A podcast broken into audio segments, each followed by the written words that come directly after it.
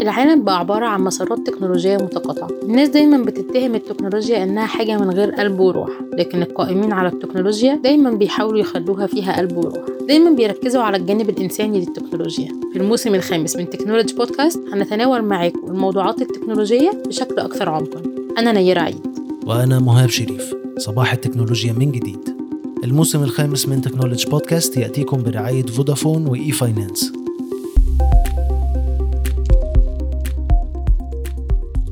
هل دخلت الشركات الناشئة في أزمة تمويل عالمية؟ تمويلات الشركات الناشئة عالميا تسجل أقل معدل استثمارات منذ الربع الثاني من 2020 التركيز على المنتج والقيمة المضافة أهم عوامل الصمود خلال عام 2023 اللي هي survive الفترة الجاية اللي بيقدم حاجة الناس محتاجاها بشدة بس ده قاعدة. كل الرفاهيات هتنهار كل الشركات اللي بتقدم. في بداية الألفينات ظهر مصطلح فقاعة ال dot com.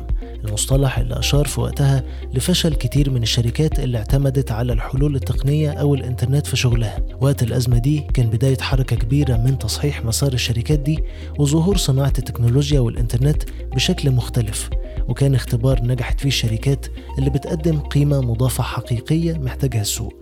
في الثلاث سنين الأخيرة بيواجه العالم صعوبات متتالية بداية من تفشي جائحة كورونا مرورا بأثرها الاقتصادية على سلاسل الإمداد العالمية وأخيرا الأزمة الناتجة عن الحرب الروسية الأوكرانية.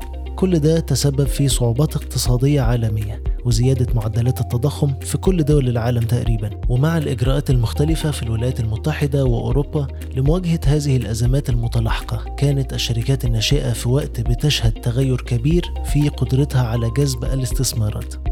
صناديق الاستثمار خلال الفترة الحالية بتواجه نوع جديد ومختلف من الصعوبات. بيتعلق بقدرتها بشكل أساسي على جذب المستثمرين من الأساس وبالتالي قدرتها على ضخ التمويلات دي في الشركات الناشئة خلال الربع الثالث من 2022 تم ضخ استثمارات بحوالي 87 مليار دولار في الشركات الناشئة حول العالم وده في إجمالي 7817 شركة بالمقارنة مع 190 مليار في نفس الفترة من العام الماضي وده أقل معدل الاستثمارات منذ الربع الثاني من 2020 صناديق الاستثمار والمستثمرين الأفراد ابدوا سلوكيات أكثر حرصا في التمويلات الموجهة للشركات الناشئة وفقا لتقرير صادر عن KPMG والتقرير قال إن كتير من هذه الشركات بدأت تبحث عن أدوات مختلفة للتمويل.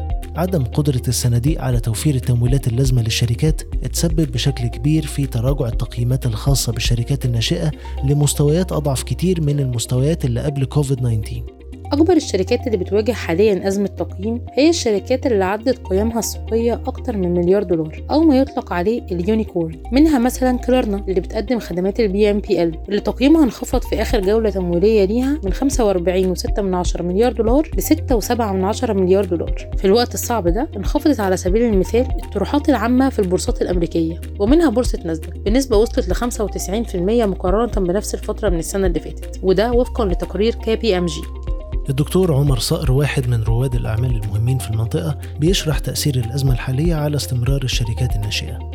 هختار ثلاث نقط في الجزئية دي. النقطة الأولانية ك startup إحنا محتاجين نتفهم إنه في حالة جفاف في الينابيع بتاعة الاستثمار، يعني أنا شفت سنين اللي كان بيفتح أي شركة في أي فكرة كان بياخد استثمار في 3 4 شهور، النهارده لازم نفهم إنه حتى المحافظ الاستثمارية بتاعة رأس المال المخاطر اللي هم ال venture capital هم نفسهم مش عارفين يلموا فلوس، طيب إحنا نتصرف إزاي؟ ثلاث حاجات بقى، رقم واحد إن إحنا دي السنين اللي إحنا لازم فيها نقطع ال cost بتاعتنا، لازم تراجع كل جنيه أنت بتصرفه. هل له مردود واضح؟ ولا لا؟ الحاجة الثانية ان حضرتك تدور على بدائل أخرى للتمويل. على سبيل المثال لو أنت تستثمر في أصول يعني إحنا في نواة مثلا بنستخدم جزء من الفلوس عشان نشتري أجهزة التحاليل فدي أصول. دي يمكن تمويلها عن طريق برامج أخرى غير الاستثمار ده بيسموها ال leasing أو اللي هي تأجير التمويل. نبدأ ندور في إيه طرق أخرى. الحاجة الثالثه إنه مفيش أي مانع خالص إنه مهما أنت حتى كنت شركة كبيرة ترجع تاخد لحاجة بنسميها bridge round bridge round يعني تمويل معبري. تمويل معبري في ناس بتاخده على سبيل إن هو لأ أنا كبرت ما يصحش أروح أخد جولات صغيرة تاني. لا خالص مفيش أي مشاكل. هو ال game حاليا هو survival game يعني المعركة هي تبقى أو تنهار. فكل الطرق المشروعة متاحة لحضرتك. مفيش داعي خالص للاستثمار حاليا على الحاجات الفترة دي المستثمرين الملائكيين حقيقي بيلعبوا دور كبير. لأن هم بيستثمروا من فلوسهم الشخصية. هم ما تأثروش قوي زي المحافظ المالية ال venture capital اللي هو كان بيلم أصلا من مم. من مصدر. فكده cutting ال cost توفير النفقات البحث عن طرق أخرى للتمويل والجولات اللي هي المعبرية. دي يعني من أهم الحاجات اللي هي ممكن تتعمل في الفترة دي.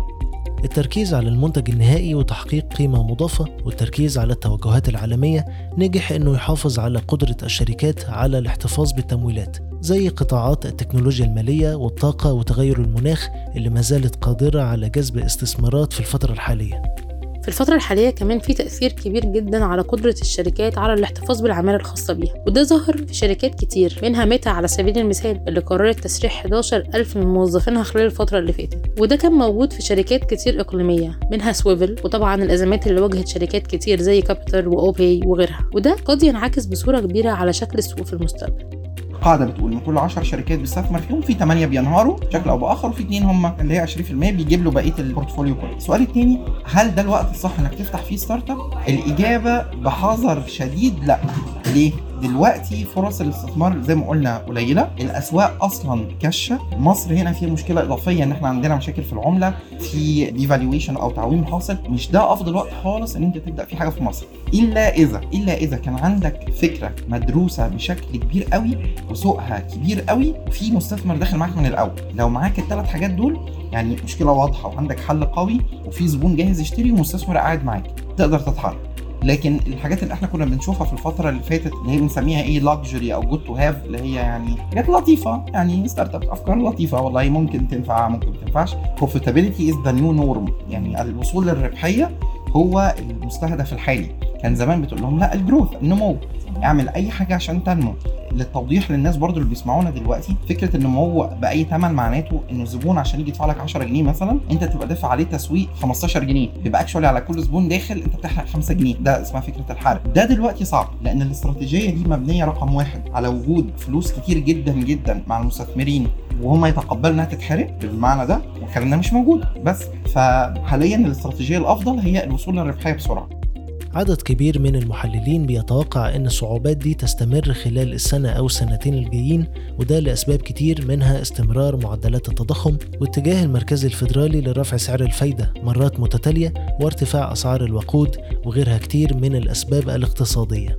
المشهد في منطقة الشرق الأوسط قد يكون أقل قدامة وأكثر تفاؤلا مع قدرة الشركات الناشئة على جذب استثمارات أكتر من السنة اللي فاتت. وصلت في التقديرات الأخيرة ل 3 مليار دولار مقارنة ب 2 مليار من نفس الفترة من السنة اللي فاتت. ده بيرجع لحاجات كتير منها وعي الحكومات العربية بأهمية الشركات الناشئة وتوجه الخليج إن هو يضخ استثمارات لصالح الشركات الناشئة خلال الفترة الأخيرة. لكن مازال قدام الشركات في المنطقة نفس التحديات العالمية إنها تقدر تخلق منتج متوافق مع احتياجات السوق وقدرتها على توجيه الاستثمارات في طرق الإنفاق الصحيحة تجنبا للدخول في نفس الأزمة العالمية. اللي هي survive الفترة الجاية اللي بيقدم حاجة الناس محتاجاها بشدة. بس ده قاعدة. كل الرفاهيات هتنهار. كل الشركات اللي هي بتقدم حاجات كانت cool وظريفة الناس بقت مقروصة في الفلوس فكله بيبدأ يعد أنا كنت بصرف فين وفين؟ لا أنا هسيب دي وهسيب دي وهسيب دي وهسيب دي وهخليني في اللي أنا محتاجه بس. فلو أنت النهارده بتعمل حاجة الناس محتاجاها قوي قوي اللي هو قوي قوي ده اللي هيعدي. لو أنت بتعمل حاجة كده دمها خفيف وظريفة وكانت الناس بتتسلى معاها لا كل ده هيقفل. دايما بيقال ان الفرص بتيجي من رحم الأزمات. وبعد الأزمة المالية العالمية في سنة 2008 ظهر لأول مرة عدد من الشركات كانت أول بذرة للشكل الحالي لريادة الأعمال في العالم. منها مثلا أوبر و Airbnb وسلاك وحتى واتساب. عدم قدرة الشركات إنها تلم فلوس من غير مقابل حقيقي أو من غير منتج حقيقي ساعدها إنها تركز على إنها تعمل منتج قادر على جذب الاستثمار. وربما أزمة تسريح نسبة كبيرة من العمالة في ال startups تخلق جيل جديد من المبدعين والمبتكرين اللي بيقدروا يحركوا السوق في اتجاهات أفضل ويطرحوا منتجات محتاجها السوق بشكل أكبر. technology podcast برعاية فودافون و e-finance مزيد من التغطيات على technology dot news